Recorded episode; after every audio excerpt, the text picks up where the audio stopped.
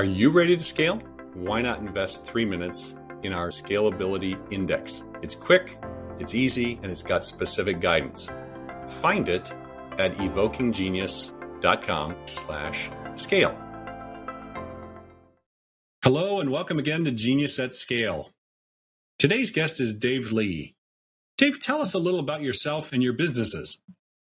Yeah, thanks, John. Thanks for having me. I'm excited to be here and share I guess, some learnings and thoughts and failures and successes. I've seen quite a bit. I've been involved in both services companies and software companies, big and small. Um, went the traditional route of MBA and and then got into internet startups, helping companies um, start to scale and realize that I was really good at this and went into business for myself and partnered with um, a friend of mine, somebody that worked at one of my former companies, and we started a consulting business called Sixth Division. And we do consulting and coaching around marketing and sales automation and help people get the most out of their marketing and sales automation tools and processes. And then from that, we spawned a software company. And that software company is a bunch of add on tools for marketing automation platforms and then we've started to create more software companies. Uh, and I'm just a serial entrepreneur and love creating things. I'm a family guy. I've got a wife and three boys ranging from uh, 12 to 22. And when I have fair any any free time, it's either mountain biking or kite surfing or snow skiing. Love love the outdoors. Wow, uh, I'm envious. That's great. That's great. So right off the bat, um, you've you've scaled multiple companies. Do you have a definition for how to calculate or count scale, or is it different from product to product? I think it is different from product to product, business to business, but the way that I look at it, and and I've always been in high growth opportunities or companies companies that are growing at 80 to 500% per year. So I'm yep. used to that world. And I think um, anything anything that involves uh, repetition or or needs to handle multiples of something it, it, I see as a scaling opportunity. Sure. And so it can be broken down as ways to look at it in in specific roles um, in departments in systems in people in structures. And it's usually when you need to get more out of something. I need instead of 100 leads marketing qualified leads a month i need a thousand or 10000 and that involves roles systems people like it becomes a very complex thing. But i think scaling can also be a very simple uh, thing to look at.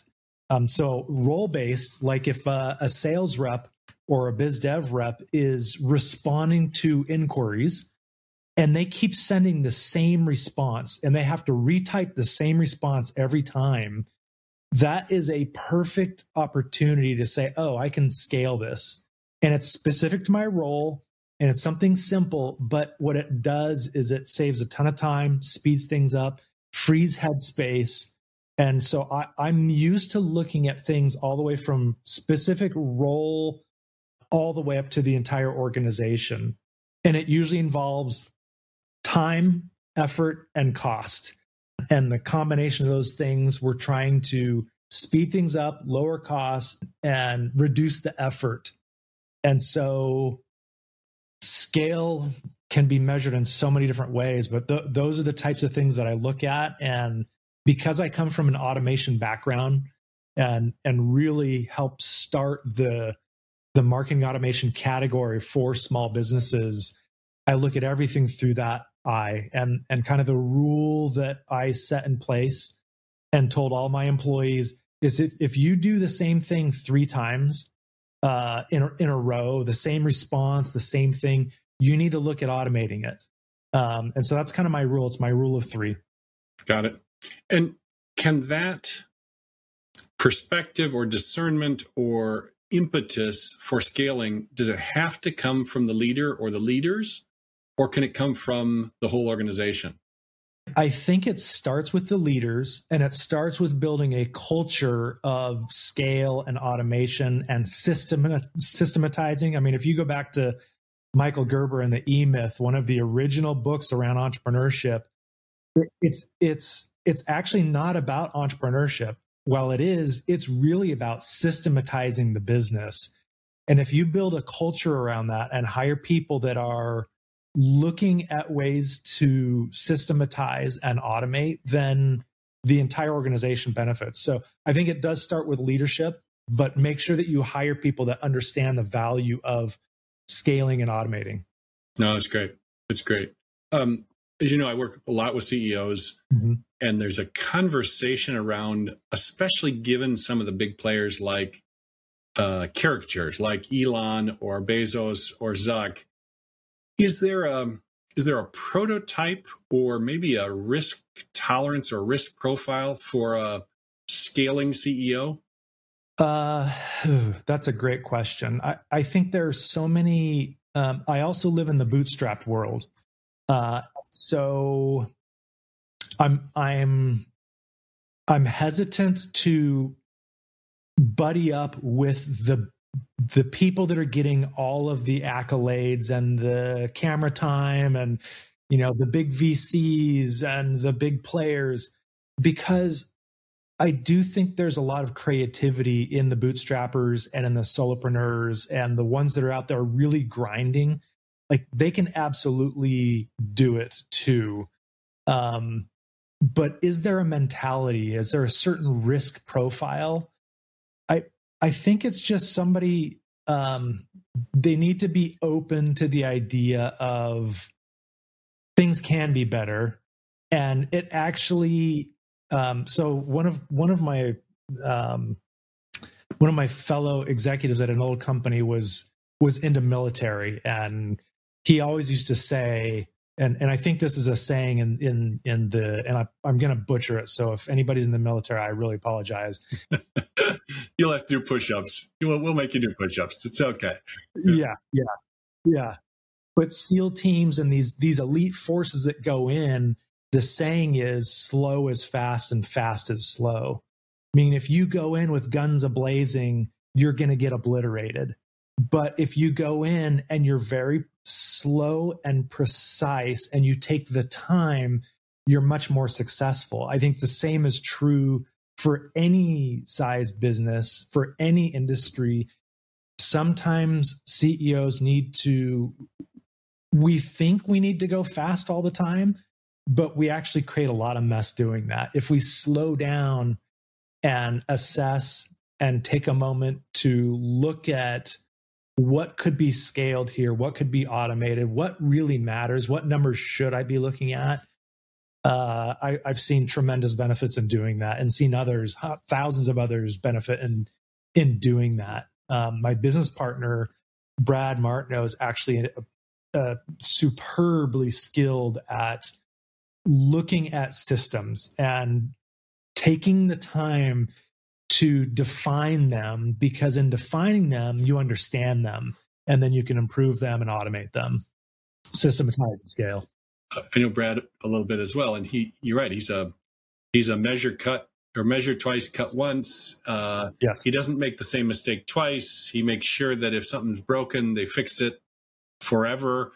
Um, and I get it. You're a little bit more willing to say, "Give me a machete, I'll hack my way through." Yes, yes, yes. And you'll figure and you'll figure it out. Um, yeah. Point fire and then aim. That's me. yeah, there you go. Um, I'm curious: is uh, our our systems structures? Maybe I'll give you four systems structures, raw talent, or culture. The biggest impact on scaling. Which one has the biggest impact on scaling? I, I have to say systems. As a non-systems guy, I like that. That's a good answer. Yeah, I, I because over the past 20 years of being in this industry in marketing and sales automation, um, I, I see it time and time again. It systems win out every time over time. Initially, you might have a rock star, like a top tier player that can just get it done. Um, but time time is the true tell. Yeah. and systems will win every single time, in my opinion, in my experience. We have this conversation a lot. If you want your take a sales group, you want your sales group to go after bigger deals, change their commission structure. Don't don't teach them to go after bigger deals. Just change the commission structure, disincentivize small deals, and and optimize big deals, and they will naturally figure it out. And they'll grouse a little bit, and then then figure it out. And it's a structural or a systematic change. Yep. I'm. Uh, I, I don't. I think you're a bigger. You're probably a bigger fan of culture than I am, but I'm. I'm not a big fan that our culture is going to scale because cultures are too easily manipulated. Yeah. Yeah. Culture is a great way to get people that fit well and work well together. Um, but ultimately, so that they can contribute to the system and be part of the system. And and really when we when we um, when we grow our businesses, we look to systematize and scale everything possible. And the objective is that we could have a playbook in any role where if somebody um, takes a leave or or quits or gets fired that we can plug somebody back in. They can read that playbook and they know how to operate in that role and get everything done that needs to be done. So i i yes the more i think about it systems um 100% of the time. They don't have to be an a player to be able to plug and play. They they could be a they could be a b minus player and say uh, okay they filled the hole and it only took them a couple days to get up and run it yeah. Yep. Yeah. No that's great. That's great um, I'm curious. Uh, the, the the show is literally for uh, founders and entrepreneurs to showcase a little bit of their entrepreneurial journey. I'm always fascinated with a hack or um, maybe a hidden advantage that you've figured out that has been super helpful in your entrepreneurial journey. Do you, do you have a, a uh, an example or two of of uh, specific hacks that you've figured out that most people say, I don't know what he does there. uh, one that immediately comes to mind um, because I live in the um, more the marketing, sales, business development side of the CEO world. I'm not a product CEO. I'm a marketing sales CEO. Um, and and because of that, in in the different businesses that I've been involved with in in growing, building, creating, um, I have always gotten an advantage in finding partnerships and influencers that already have a a following and connecting them with them in a way with the, the the the niche leader the influencer connecting with them in a way that would have them see our software or offering as valuable for their followers and then them becoming an affiliate to then promote. Um, that has been the most effective way to launch something for us time and time again. Uh, and that has been a nice little hack that we've been able to use multiple times um, to get things launched. It's those initial weeks, months, quarters uh, that you know you, you, don't have a lot of marketing budget. You don't have a lot, you know, to to be able to do uh, to get it to market. And so, finding somebody that's that is a that you pay after the fact, uh, a rev share or something. Yeah, it's a variable cost. Yes, that has been golden for us. Yeah, that's great. That's great. So I'm just curious. Um, you'd have to perhaps keep it to fairly household names. But if uh, if the CEO role came up in the perfect organization where your skill set, set would fit, would you would you be the perfect person to run? I'm thinking of marketing organizations, Amazon, or um, I'm, I'm, trying to think of of noteworthy marketing organization. Name a company or two where you say, "Oh, I'd be an unbelievably good fit for that CEO role." Not that you're not that we're going to do a coup, uh, but where would you fit? It would most likely be with an unknown company. Okay. Uh, a small company that has really cool technology. So define small, like rev- revenue wise or under a million. Okay, under a million. Got it. So small headcount. Small head count. Uh, it's going to be a grind. You're going to be playing 10 different roles as the CEO. That excites me. And uh, instead of going to a larger uh, established company uh, with a, a huge salary and variable component, like that's not as interesting to me. Um, it, it's it's that initial stage of launching something and growing it. I love the the pioneering side of things. I'm not an inventor, um, but when I see a really good idea, um, I love being the advocate for that and helping turn it into something and create it into something that's a viable, you know, business. Um, so getting into a larger business, not as interesting for me. The having a board, having to respond to investors or uh, the market, you know, uh, not as interesting to me. Um, so the, that early stage, I love it, and it's going to be. It has to be in software. Um, now, having said that, I would love to play advisory role to different things that I'm interested in. Um, you know, ocean conservation, outdoor sports and recreation, those types of things that are hobbies. I would love to be an advisor for those types of organizations. But in terms of growing and day to day grind, give me something early stage and I'll love it, especially if it's in software. Yeah, that's that's interesting. I'll make I'll make some calls. I'll make some. Calls. yeah. I'll have my people talk to your people. Yeah. No, that's that's great. Uh, so I'm going to go a little different direction if you're an entrepreneur, and I have people tell me they're an entrepreneur, and then I say, How many times have you put payroll on the line of credit tied to your personal residence? They say, Oh, I, I would never do that. And I go, Got it. You're a you're a junior entrepreneur. You're a you're an entrepreneur in in theory.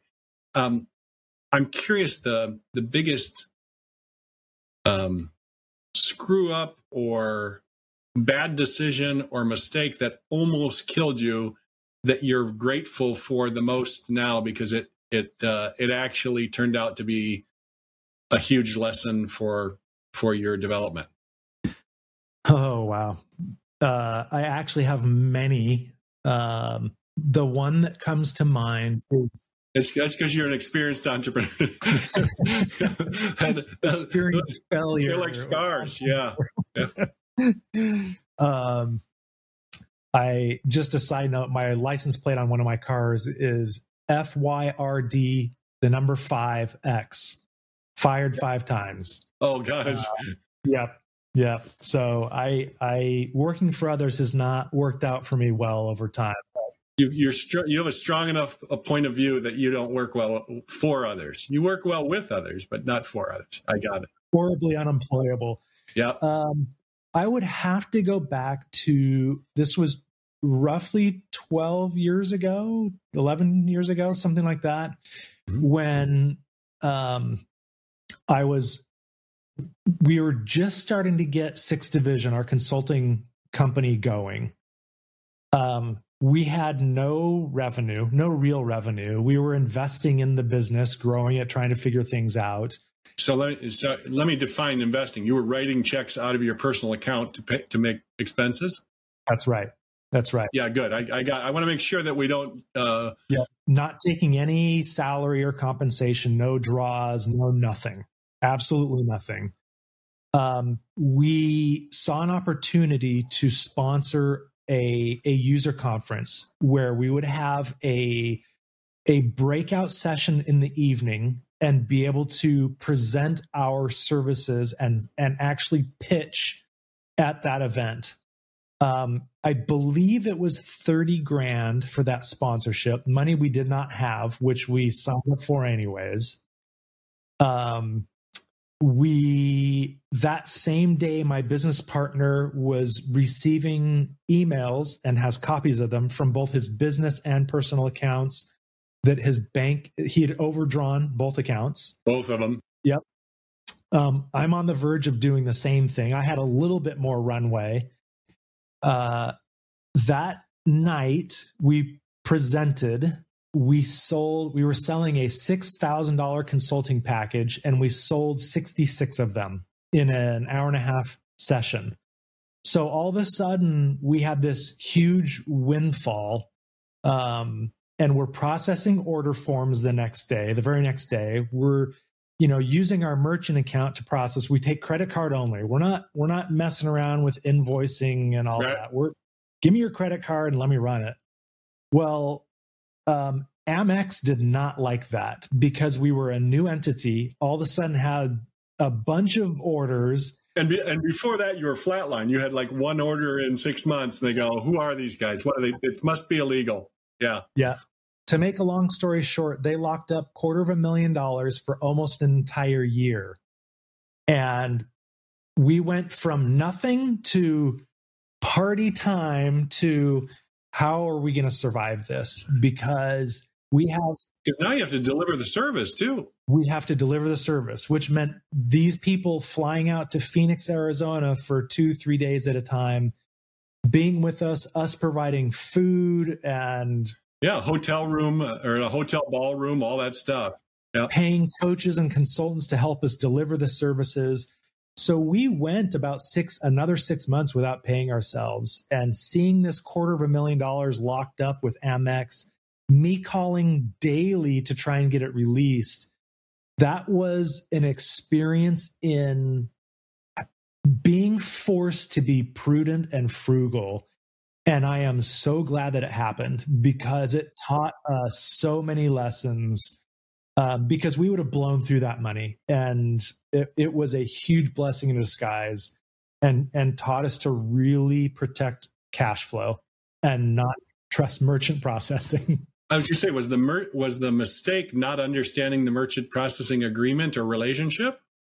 Because if they're Amex and they'll just say, "Talk to legal," yeah, we're not giving you your money it was not understanding the merchant processing world and the absolute control that they have of of your funds if they want to hold on to it they have total right and and there's nothing you can do so you need to have backup plans you need to have lines of credit you need to bootstrap it whatever it is and and we had to figure that out so that was a huge a huge learning.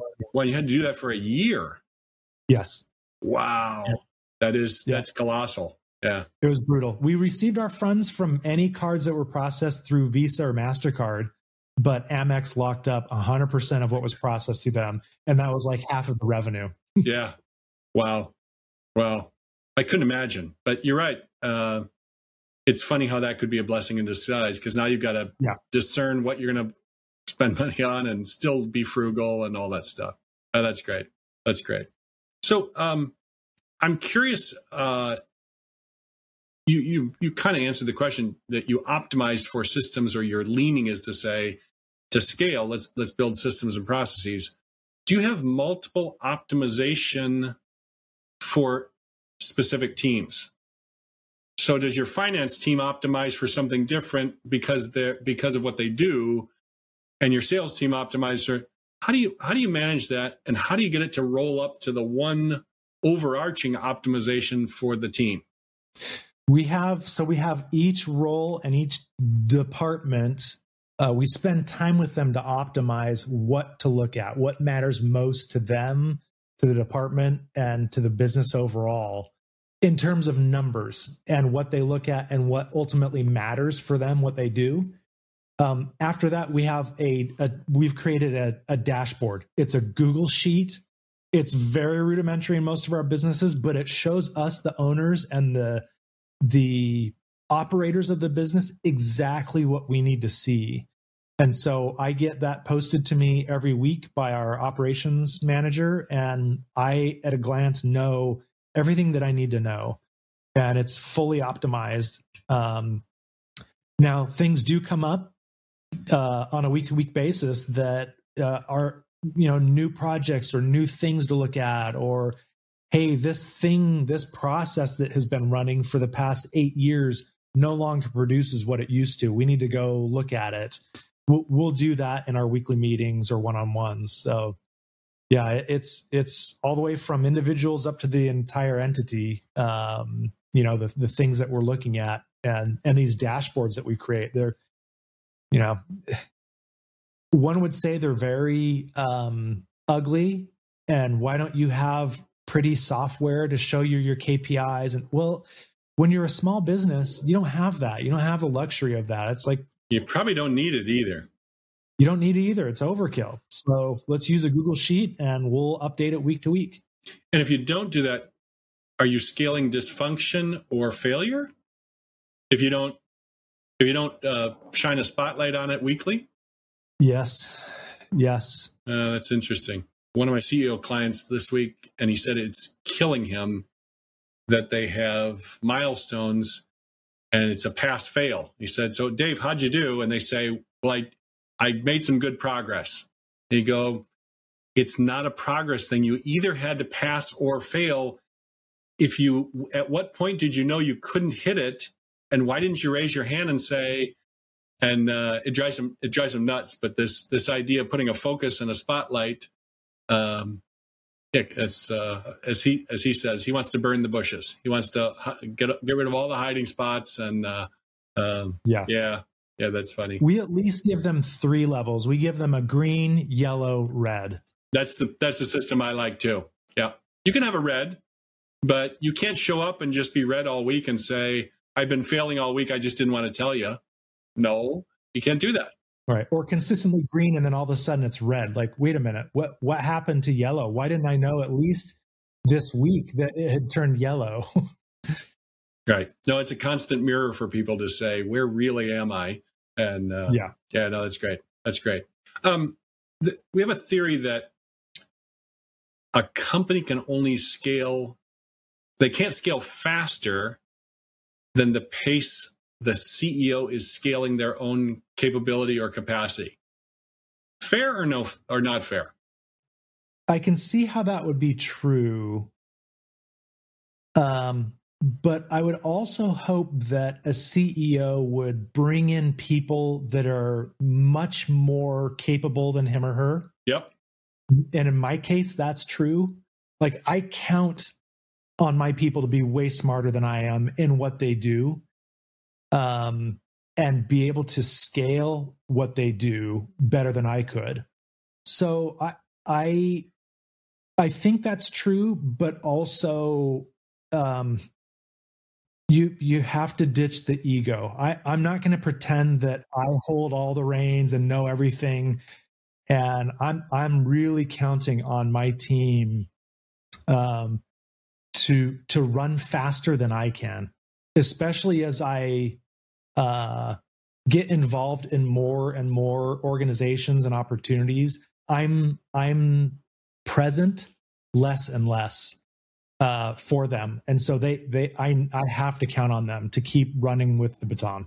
No, that's interesting. But you you still hold the vision, and you still fund the company, and you still do the traditional CEO roles, yeah. and your results come through other people. Yes. Yeah. In fact, just just two days ago, uh, my business partner and I were were discussing our involvement in some different things, and just reiterated the importance of okay, the the vision and strategy. We have to be involved in that as the owners and you know top level operators. As as distant as we want to be from the day to day operations of certain things, we just have we can't we can't delegate that like we can involve other people in the strategy and vision but it has to come from the top. Has to. Yep. No that's i i find that to be the same. No that's it's great because it's um i can tell you how many clients ceo clients i've had who call me and say i can't believe it the board had a meeting and they i'm out. Yeah. And they're mystified by that and they've been struggling with growth forever and you say yeah, you've crapped out. They gave you a year to to to go at least a little like this, not not like this, but like this, and you couldn't do it. Yeah, the board isn't going to keep you around, and people are. It's like, how can they do that? But the CEO stopped scaling. Uh, yeah, yeah, that's interesting. That's interesting. Um, what other insights about scaling or what questions should I have asked you about scaling that I didn't? Uh, I've I've thought about this a little bit, and it's come up only because um, a couple of our entities are over ten years old, and so they've they've been around a little bit. Yep. And in the software world, that's a very long time. Yeah, that's that's a dinosaur. Yeah, that's a long time. Yeah, exactly.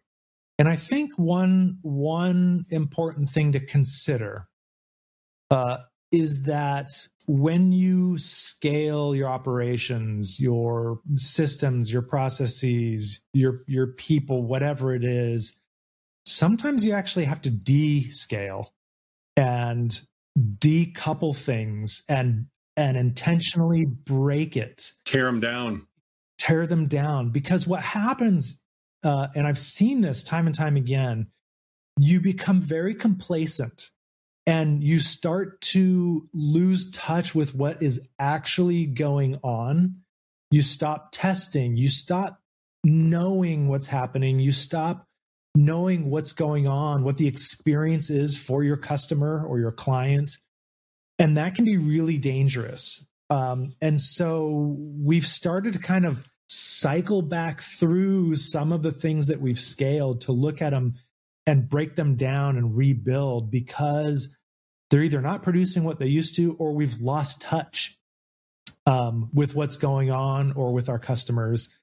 And I'm sure many listening might be saying, yeah, that's great for somebody else, or I know uh, a, I've got a, a, CEO buddy or entrepreneur who could absolutely use that um, that that knowledge, but like use it for yourself and consider that maybe you don't know your customers so well. Maybe you don't know your customer journey very well.